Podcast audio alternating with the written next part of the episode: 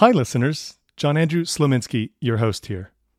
Just a note, the Autism Annex podcast has now been with you for two whole years. Thanks so much for listening. This month, we're doing our first ever episode repeat, sharing a favorite episode from last year. My guest in this episode is licensed psychologist Doctor Matt Lundberg from Oregon Autism Evaluations. We talk autism, mental health, and discuss the connections that matter most in life. I hope you enjoy. Hello, listeners, and welcome back to the Autism Annex podcast. I'm your host, John Andrew Slominski. At Star Autism Support, we spend much of our time and energy in the world of evidence-based practices, focusing on the ways in which teaching and learning can be improved for students with autism and other developmental disabilities. As we've been considering some of the challenges that the world has presented all of us over the last two years, we've heard from parents, caregivers, teachers, and staff members alike that mental health has proven to be a serious concern. If you consider the isolation associated with COVID nineteen, the resulting lack of social opportunities, as well as just the general anxiety about the state of the world, this should be no surprise. In addition, according to some studies, around seventy-five percent of people with autism experience some mental health condition, such as depression and anxiety. And they also have an increased risk of mental health challenges when compared to the neurotypical population. To cut to the chase, this seems very important. Education is our wheelhouse, but mental health is not. So we brought in an expert so all of us could learn more. My guest today is Doctor Matt Lundberg. Doctor Lundberg, would you please tell us a bit about yourself and your practice? My name is Doctor Matt Lundberg, a licensed psychologist and founder of Oregon Autism Evaluations, L L C, a private practice in the greater Portland area that focuses on the psychological evaluation and treatment of adolescents and adults with autism spectrum disorder. I would say that a lot of the people I'm seeing are either individuals who were previously diagnosed and received a diagnosis they don't feel matches their internal experience, or are individuals who felt that they were overlooked for one reason or the other in elementary school, middle school, even college, and now are feeling compelled that this is a question they need to have an answer to. Doctor Lundberg, walk us through the steps of an autism evaluation, if you would. How does it work, and what could an individual expect from the experience of an autism evaluation? The first major part of an evaluation is the gathering of history. As a neurodevelopmental disorder, autism is something that's present from birth, and so we need to be able to at least find clues of the experience dating back to the early developmental period. It's not to say that all of the symptoms are going to be present at every age. However, there are different milestones where we start to see a lot of experiences and difficulties start to come about. For example, the transition from fifth grade to middle school is a pretty common time for those difficulties really start to emerge, because we've changed the rules from, oh, let's go play on the playground and have fun, to now all the play is social and we're dating and it's all relational, and that's much more difficult than figuring out the rules of tag or dodgeball. So we get a thorough developmental history. You're going to answer a lot of questions about social relationships, how you relate to other people, conflicts that might have arisen in the relationships, as well as difficulties with academics, as well as all the strengths that you have in different areas. As you go through the process of a diagnosis, what's the spectrum of responses that you hear from your patients? I imagine there could be quite a variety of reactions to this experience of learning more about oneself. Well, what's really helpful is, in addition to that detailed developmental history, we also use a variety of validated assessment measures that can give them an accurate representation of how they are compared to similarly aged peers, so it can place their strengths and weaknesses in in perspective. An individual might say, I got terrible attention, I just can't focus, and they feel really bad about that. But then we compare and go, oh, actually their attention is is age appropriate. It's actually within developmental limits, and they're struggling in a way that most of us struggle. So there can be a great sense of relief to see uh, data to show where they're actually falling compared to their own subjective experience, which usually highlights our weaknesses rather than our strengths. We see other people's strengths as more important uh, than our own, and we highlight our own weaknesses. So that data can be very helpful. And also, I would say the biggest usefulness of the outcome of an evaluation, whatever the diagnosis may be, is removing that sense of guilt or responsibility for their own personal, you know, failures or relationship struggles, seeing that there's a reason for these difficulties, and it's not because you're not good enough, and it's not because you or have something inherently wrong with you. It's because your brain is set up differently with a different strengths and weaknesses profile. And most of the world has a inverse strengths and weaknesses profile, and we're expecting you to play by those rules without any accommodation or even giving you the rule book. So that can really give people just the sense of, oh, this is why I'm so awkward in this situation. This is why I have no idea what someone wants me to say when I answer a question. And that relief just brings about a, a great reduction to symptoms right off the bat. You know, it seems that the frustration level has to be very high for folks if the social rule book, so to speak, is practically kept a secret under lock and key. And on top of that, despite many of us maybe wishing for an alternative, the actual book doesn't exist. Well, absolutely. And the rules are expected to be learned implicitly. The rules really start coming out in middle school, and we expect just by that observation of nonverbal communication to understand what's appropriate and what's not appropriate. For example, if I pick my nose, I see someone's nonverbal communication that gives me a grimace, I understand that that's a socially inappropriate behavior, so I don't do that. But individuals with autism don't have that nonverbal communication language. It's almost that they have to learn it as a second language on top of the verbal language explicitly. So all of their peers who are learning these things implicitly are in a way leaving them behind because they don't even know that's where the information is coming from. I've heard so many of my clients, like if someone would just tell me what I'm supposed to say and how to respond, not that they want to, you know, just act as if the act in a way that other people want them to act, but the desire to have that social connection, the desire to build relationships with other people. You know, there's this big misconception that individuals with autism are antisocial or don't want friends. And that's just not the case for so many. You know, some individuals don't want friends, just like some neurotypical individuals prefer a life of solitude. But for those who do, it's incredibly, you know, disheartening to try and connect with another person and have no idea how you're supposed to meet that goal. And giving someone the explicit social expectations, what body language means, what are these social rules, they're able then to use it to meet the greater goal of having that interpersonal connection. Doctor Lundberg, let's talk a little bit about the difference in diagnoses between diagnoses of boys and girls with autism.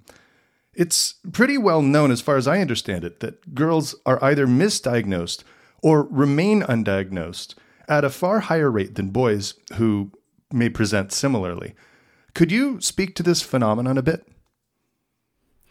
Sure. And so there's a great difference we see in the presentation of autism in boys and girls, specifically as it comes to the concepts of social masking or social camouflaging, the excuse me, social camouflaging, the intentional application of learned social behaviors to mimic and present in a certain way. And one of the things that causes a lot of school-aged females and even uh, young adult females to not get a really respectful Not getting a person to respect their question of having autism is they're actively applying this social camouflaging. And there's there's several theories of why that's happening. One of the theories that is that in general, women are expected to be feel more responsible for the emotions of others. So they're expected to conform their behaviors to lessen the negative reactions of males. And of course, this is not a positive behavior, but it's a societal expectation that I would say many people are working on undoing with addressing sexism in the world. But it's kind of where we've resulted is women have more of a sense of internalized, socialized responsibility to present in a certain way. And that goes beyond uh, neurotypical individuals into individuals with autism, where there's less, often because of the perspective taking and the recognition of the nonverbal communications, there's a less of an understanding for those around them. But the difference between males and females, that trend uh, from what we see in neurotypical individuals translates into those with autism, where we still see one worrying about it more than others, than the other, and actively trying to convey a certain image. So it really, I hear a lot of, well, they can't have autism, they make eye contact. Did you ask them why they're making eye contact? And many times I hear, well, I don't like it, and I don't understand why, but I was told it's the important thing to do, and I want people to know that I'm listening, so I look them in the eye because that's what they want me to do. That's an intentional application. You've mentioned two very interesting terms in the last few moments, social masking and social camouflaging. Could you unpack this vocabulary for us? Sure. And so there's uh, sometimes they're used interchangeably, and sometimes they're used as separate terms. And as I would understand them, social masking is more often used to describe the hiding of behaviors that would be seen as autistic. If people didn't want to present in that way, hiding their features of autism, that would be maybe limiting their speech on a interest of high focus, or hiding STEM behaviors, but actively trying to mask over what features of autism they're worried of other people perceiving. And then camouflaging would be the active application of what they see as quote unquote normal behaviors of, oh, I'm supposed to nod when I'm listening, when it's not a natural nonverbal communication. It's an intentional directed message to show that they're doing something specific. It's probably important to note as well that masking and camouflaging are not social strategies strictly employed by people with autism. It's something we all do. It's called code switching, when we talk in a different way based on the setting. And we all do that to some degree, that I talk differently to a client than I do to my grandmother, than I do to my best friend, than I might to a romantic partner. And being able to switch between those things helps me meet my goals. So being able to have a business persona that even I might have more um, masked or camouflaged behaviors in a business persona, because that's the professional image I want to represent. That's going to help me meet the goal. But when I don't have to have that mask up and I can be myself, I don't feel the other was inauthentic. I see it as connected to the goal. So having a skill that you can apply when you need it, but then when you're around the people who know you, really care about you, and don't judge you, you can let those things down. And then it becomes more about goal-oriented behavior. And this is the rule, and I want that job, so I'm going to play the game, even though the game's not fair, and I didn't write the rules, but I still want that job, so I'll play the game to get it. And then as they get to know me, and they trust me, and they... because there's so much miscommunication and perceived disrespect that comes from many of these behaviors. For eye contact, so simple. We perceive not making eye contact as a sign of disrespect, but if it's physically painful for someone to make it, why do I expect them to make eye contact with me? That's just cruel. We've spoken some about the challenges that girls face when reaching a fruitful autism diagnosis. And I wonder, what about the L G B T Q community? How do their identities shape their diagnoses and vice versa? One of the first things is, so often individuals with autism, that becomes what the world wants to be their defining feature. We lead that as saying, this is the most important thing about you. This is the thing we're going to focus on. Everything else doesn't matter. And it can be infantilizing. We can view the person. So we remove sexuality. We remove aspects of, you know, just because someone has autism, they're actually more alike than different in all of these other realms. So we can ignore any sexuality, and then it makes it even more difficult to possibly come out as gay, lesbian, or bisexual, because their parents are even hit over the head with the fact that they were having sexual thoughts, but they hit puberty. Of course they were having sexual thoughts. They hit puberty, and, and they started seeing the gender that they liked, and it was giving them feelings they didn't know what to do with, like a teenager. So part of the difficulty is people are more shocked sometimes when that even comes up, and their agency isn't respected as much. So you get more questioning. Are you really sure that you're L G B? Are you really sure that you're transgender? Oh, you've just probably picked up on this from... It's it's not respected always in the same way. So that that's one of the areas that it can be a little more difficult. Sometimes it is more difficult for the individual because they report, oh, this is another thing that's separating me. This is another way that I'm different, and why can't I just be normal? And so it changes the developmental process of accepting oneself. Because, I mean, you could spend a whole hour trying to define what even is normal. It's a, it's a ridiculous concept to begin with. But that is just another way I'm different from all those I, I see around me. So it can add to that complexity of how do I figure out myself.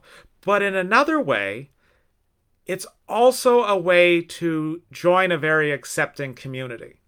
And so there, it's not all negative in that, because it is an alienated group, an ostracized group, and a rejected group, that common experience can sometimes be a greater connection than the division between autism and not autism. That in a way that they can find a crowd or a group where they feel more alike actually than different. In a nutshell, what are some of the biggest mental health challenges that you see your patients with autism facing on a daily basis? I think one of the biggest challenges I see for my clients with autism, there's really two. There's being forced to conform to an environment that really wasn't set up for them, whether it was academic or work, and then navigating the struggles they have with interpersonal interactions and the desire to make friends and engage with the world. And so there's a a large section of the individuals I work with, I would say, are not dual diagnosed. They don't have a separate anxiety disorder or depression, but they're actually having, you know, lowercase anxiety, lowercase depression stemming from the features of their autism. And that's really what we're we're working on. So it becomes, a lot of it is psychoeducational of, okay, so if we want to build friendships, what are we doing that's getting in the way of that? And is it something that you're willing to address in the name of the greater goal? Because it goes back to the idea of a little bit of code switching of how do you present yourself in a way that a new person will go, oh, that's a person I'm interested in being friends with.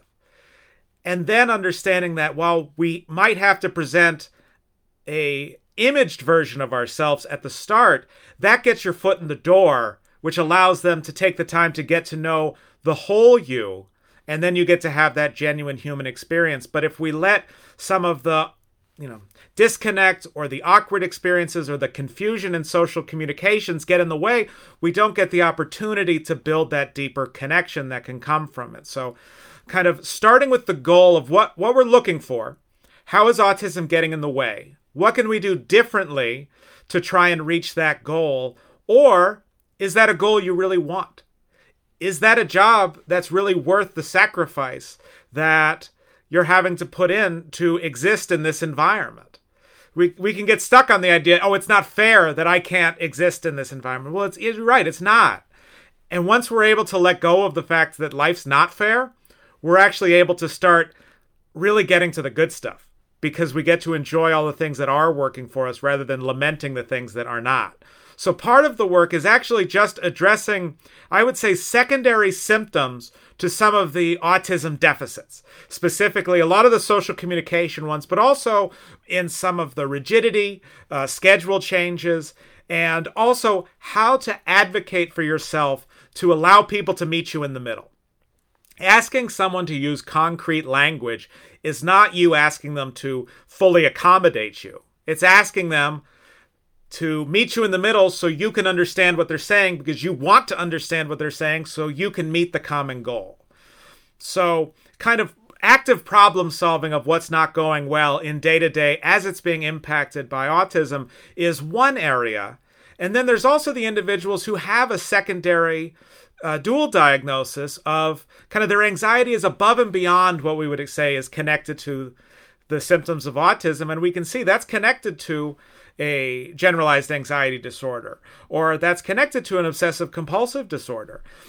Th- those can be misdiagnosed, but they can also co-occur. And same things with A D H D. Before D S M five, we didn't think, we said, okay, we can't diagnose them both at the same time. We're going, no, you can have both. You actually can have, there's a, you know, develop, there is more attention deficits for individuals with autism. It's it, paying attention is a little harder if we're on a topic that's of non-interest.